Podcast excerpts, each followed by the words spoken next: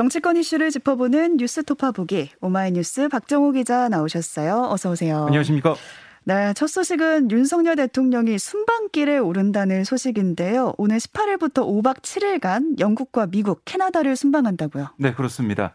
윤 대통령은 순방 기간 중인 현지 시간으로 오는 19일 영국 런던에서 열리는 엘리자베스 2세 여왕의 장례식에 참석한 다음에 미국 뉴욕으로 이동하거든요.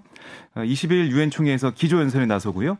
이후 캐나다에서 쥐르, 아, 쥐스탱 아, 트리도 총리와 양자회담을 합니다. 음. 아, 대통령실 얘기 들어보면 이번 순방의 목적 핵심 가치를 공유하는 파트너 국들과의 연대를 강화하고 경제 외교의 기반을 확대하는 데 있다 라고 설명을 했고 네. 이번 유엔 총회 주제는 국제사회가 전례 없는 전환점에 놓여 있다고 보고 복합적인 도전에 대한 변혁적인 해결책을 모색해 보자는 거다 이렇게도 설명을 했습니다. 아, 김성한 국가무실장은 유엔 총회 기조연설 내용과 관련해서 국제 현안 해결에 실질적으로 기여하고 보편적 가치에 기반한 국제질서 구축의 앞장서는 글로벌 리더 국가로서 대한민국의 역할을 제시할 거다. 이렇게 기대감을 드러냈고요.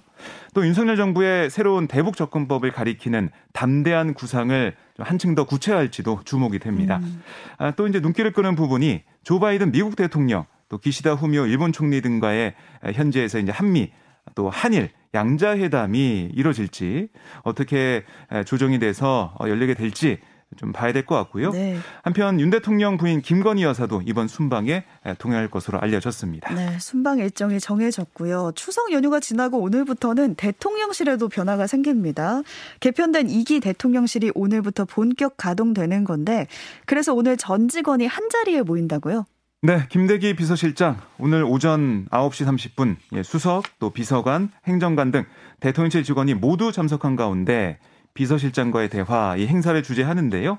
윤 대통령 취임 이후 전 직원이 모이는 행사 이번이 처음입니다. 아, 처음입니다. 네, 네, 그렇습니다. 특히 이제 추석 연휴를 지나서 2기 대통령실 이게 좀 본격적으로 가동하는 첫날 어떻게 보면 기강을 다잡는 차원 뭐 이렇게도 음. 해석이 되고요.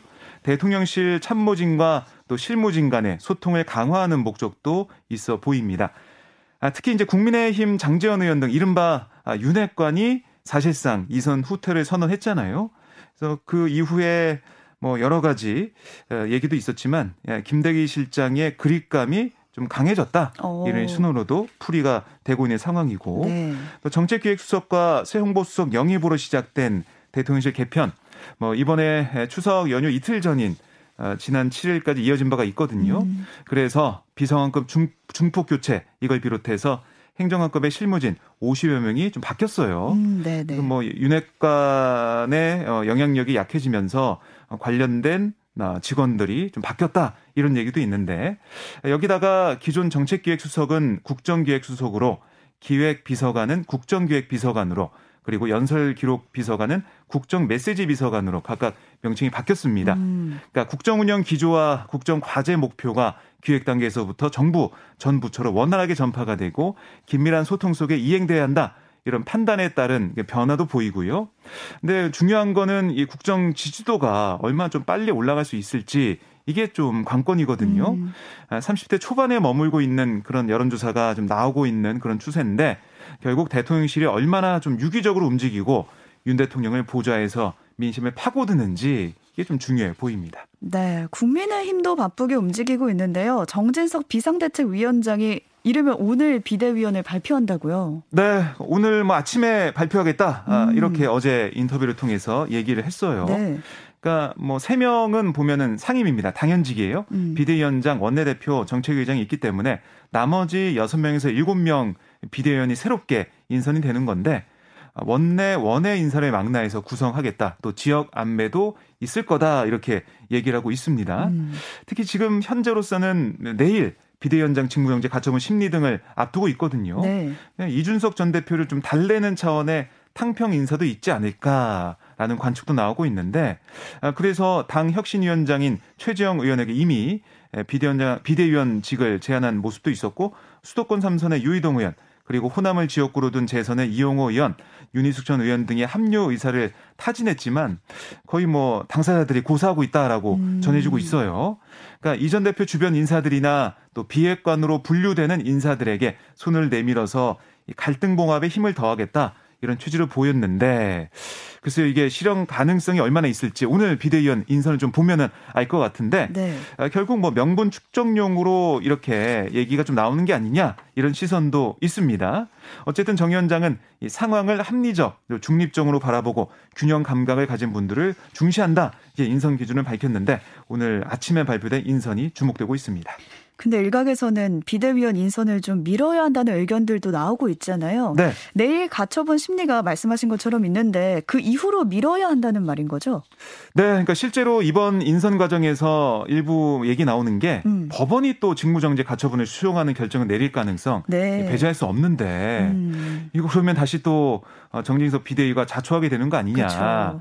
아, 그럼 부담감이 너무 크다. 아, 그래서 이거를 굳이 지금 떠안을 필요가 있느냐 이런 얘기도 있었어요. 아, 그럼에도 지금 19일에 새 원내대표 선출을 위한 절차를 좀 진행하기로 했거든요. 그러기 위해서는 이 비대가 꾸려져야 됩니다. 음. 그래서 원내대표 선거 선관위원장도 어, 뽑고 그러거든요. 먼저 선관위가 구성이 돼야 원내대표 선거가 있으니까요. 그래서 여러 가지 프로세스가 있기 때문에 비대위원 인선 발표를 만약 늦출 수는 없다. 이런 얘기를 아, 정진석 위원장은 하고 있어요. 근데 어떤 비대위가 꾸려지든 법원의 가처분 결정을 지켜볼 수밖에 없을 것 같은데 여기에 대한 이준석 전 대표의 공세 이것도 좀 이어지고 있습니다. 음. 어제 보면 정당의 일을 법원에 가져가지 말라는 당내 인사들에게 드립니다. 저는 이런 건 안 가져갑니다. 라면서 어, 페이스북에 이제 공유한 어, 기사 링크가 뭐냐면 네. 아, 지난 2017년 당시 자유한국당이 해당 행위를 했다라고 하면서 김연아 어, 의원을 같은 당의 김연아 의원을 자유한국당 대표로 섭외해서 촬영한 게 부적절하다. 이런 취지로 MBC 예능 프로그램 무한도전에 대해 법원에 방송금지 가처분 신청을 제기했다. 이 기사를 링크한 거예요. 음. 뭐 이, 런건 나는 안 가져가 이런 게 아니라 정말 중요한 걸 내가 법원에 가져간 거다. 뭐 이렇게 얘기를 하면서 자신의 가처분 신청을 정당화하는 글을 계속 올리고 있고 또 어 뭐 이런 글도 올렸습니다. 추석 내내 고민해서 아마 가처분 신청 신문 기일 연기해 달라고 하겠지요. 에휴 뭘 생각해도 그 이하 뭐 이런 글을 아, 올리면서 네. 계속해서 당 지도부를 압박하는 모습을 보이고 있습니다. 내용이 계속되고 있고요. 또 하나 법적인 문제가 걸려 있는 게 이재명 더불어민주당 대표의 기소 문제인데 국민의힘은 여기에 대해선 정치 탄압이 아니라 법대로 가는 거다 이렇게 일축했습니다.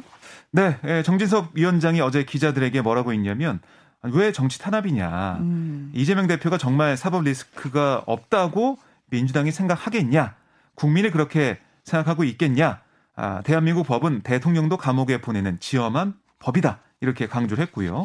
이어서 정치적인 해석이나 주장으로 어, 실체와 진실이 변질되진 않는다. 대한민국은 법치국가다. 아, 이렇게 강조를 했습니다. 그리고 다툴 일이 있으면 법정에서 다퉈야 한다라고도 얘기를 했는데요. 아, 민주당에서는 뭐 사법 리스크 이것도 뭐 맞대응하고 있는 그런 모습이긴 하지만 민생 현안 얘기를 많이 하고 있어요. 네. 거기에 대해서 정진석 위원장은 아니 민생 현안에 머리를 맞대자는데 반대할 사람이 이 세상에 누가 있냐? 음. 당연한 책무다. 누구나 하는 얘기다. 라고 또 어, 반박하기도 했습니다. 아, 국민의힘은 이재명 대표에 대한 공세 이어가면서 한편으로는 당의 혼란을 수습하는데 집중하는 모양새입니다. 네, 민주당에서는 어제 기자회견을 열었는데 추석 민심을 전하는 동시에 정부와 여당을 또 비판했습니다. 네, 이 조정식 사무총장 어제 국회에서 뭐라고 했냐면 국민께서 말하는 추석 민심 한마디로 불안이었다. 아, 국민들이 윤석열 정부에 대해서 민생은 뒷전, 정치 검찰은 상전이라고도 하셨다라고 얘기를 했고요. 이어서 국민 불안의 중심에는 정부와 대통령이 있다. 음. 정부는 신용만 대통령은 딴청만 피우고 있기 때문이다. 아, 그래서 국민께서 대통령의 행보를 자꾸 민생 쇼라고 평가하는 거다. 무능 정부보다 무서운 게 일하지 않는 무일 정부다 이렇게 아, 주장하기도 했습니다. 네. 한편으로 이제 윤석열 정권이 문재인 정부 인사와 이재명 당대표를 향한 정치 탄압에 골몰하고 있다. 이렇게 비판의 목소리를 높이기도 했는데요. 아, 문재인 정부에서 임명된 인사에 대해서는 전방위적이고 노골적인 사퇴 압박을 가하고 있고 또 윤석열 사단이 돼버린 검찰 최근 한 달에만 대통령 기록관을 세 차례 압수했고 급기야 뭐 사상 초유이자 역대 최악의 야당 대표 선거법 기소를 자행했다라고도 비판을 했습니다. 음. 또, 또 어떤 얘기를 또 했냐면 칼로 흥한 자는 칼로 망한다는 게 세상 이치다. 어. 오죽하면 낮에는 대통령, 밤에는 검사라는 이중 생활을 하고 있다는 말까지 나오겠냐. 아, 이렇게 윤 대통령 겨냥을 했고 국회 정상화와 신뢰 회복을 위한 유일한 해결책 대통령 자신의 변화다. 윤 대통령은 이 검찰의 이 앞글자 검, 이 검통령에서 벗어나야 한다. 아, 그리고 이 정치 탄압 중단하고 민생 현안 의제를 놓고 초당적으로 머리를 맞대자 이렇게 음. 강조를 했습니다. 비판을 계속 했는데 이 자리에서 네. 좀 눈에 띄었던 게 김건희 특검법의 당위성을 부각하는 발언도 나왔습니다. 네, 그러니까 도이치모터스 주가 조작 관여 의혹 등의 여러 가지 의혹에 대해서 특검을 통해서 수사를 해야 된다. 이게 이제 민주당이 주장을 하고 있는 건데요. 음. 민주당의 윤석열 정권 정치탄압 대책위원회 위원장인 박범계 의원, 윤석열 대통령과 부인 김건희 여사에 대한 면제부가 줄을 잇고 있는데 국민이 이 정서적인 저항을 시작했다. 불공정과 민주주의 위기로 몰아넣는 윤석열 정권에 대한 분노가 임계점에 이르고 있다라고 강조를 했고요. 이어서 김건희 여사의 허위 경력 기재 의혹과 아, 관련해서 경찰이 무혐의 처분을 내린 것을 거론하고서는 고발 주체인 민생경제연구소 측에서 경찰의 불송치 결정의 이의 제기를 또 이의 신청을 경찰청에 한 것으로 확인됐다. 이렇게 설명하기도 했습니다. 음. 그러니까 민주당의 어제 뭐 스탠스를 보면 검찰의 수사에 대한 부당함 또 형평성 문제 이거 부각하면서 다른 한편으로는 추석 민심에서 드러난 민생의 어려움 아, 이게 큰데 결국 책임은 정부 여당에 있다라고 음. 강조하며 아, 정육회 내내 좀 공세를 펼 것으로 예상이 됩니다. 네, 형사 재판을 앞두게 된 이재명 대표는 정면 대응하는 대신에 좀 기초연금 확대하겠다 이렇게 밝히는 것처럼 민생을 좀 강조하고 있는 것 같아요. 네, 그러니까 이게 뭐 지도부 내에서도 이재명 대표는 민생에 좀 올인하는 모습, 음. 나머지 뭐 최고위원들이나 어, 조정식 사무총장을 비롯해서 다른 뭐 지도부들은 좀 대여 공세 김건희 특검법 같은 윤 대통령이 겨냥하는 모습을 계속 보이고 있는데 네. 이 대표가 최근 민주당 비공개 최고위원 회의에서 어려울수록 어르신들을 잘 챙겨야 한다. 아, 당 정책위에 기초연금 확대 추진을 주문한 것으로 전해지고 있는데요. 한 최고위원의 말 들어보면 정부 예산안에서 노인 일자리 예산이 삭감될 때 이 대표가 많이 아, 안타까워했다. 이 대표가 민생 현안 중에 기초연금을 가장 아, 중요하게 여기고 있다라고 설명을 했습니다. 민주당은 특히 이제 이 대표가 강조한 100% 지급을 추진하고 있는데요. 음. 다만 전체에게 40만 원을 지급할지 차등 지급할지는 내부 검토하고 있는 것으로 알려지고 있습니다. 그러니까 이 대표가 이제 그동안 강조해 왔던 어, 이 민생 또 보편적 복지 구상 이걸 내세우면서 민생을 좀 강조하는 예, 모습 행보를 보일 것으로 예상이 되고요. 오늘 또 이제 민생을 다룰 당내 기구도 출범을 하거든요. 네. 민생에 대한 행보 어떻게 할지 봐야겠습니다. 네, 여기까지 오마이뉴스 박정호 기자와 함께했습니다. 고맙습니다. 고맙습니다.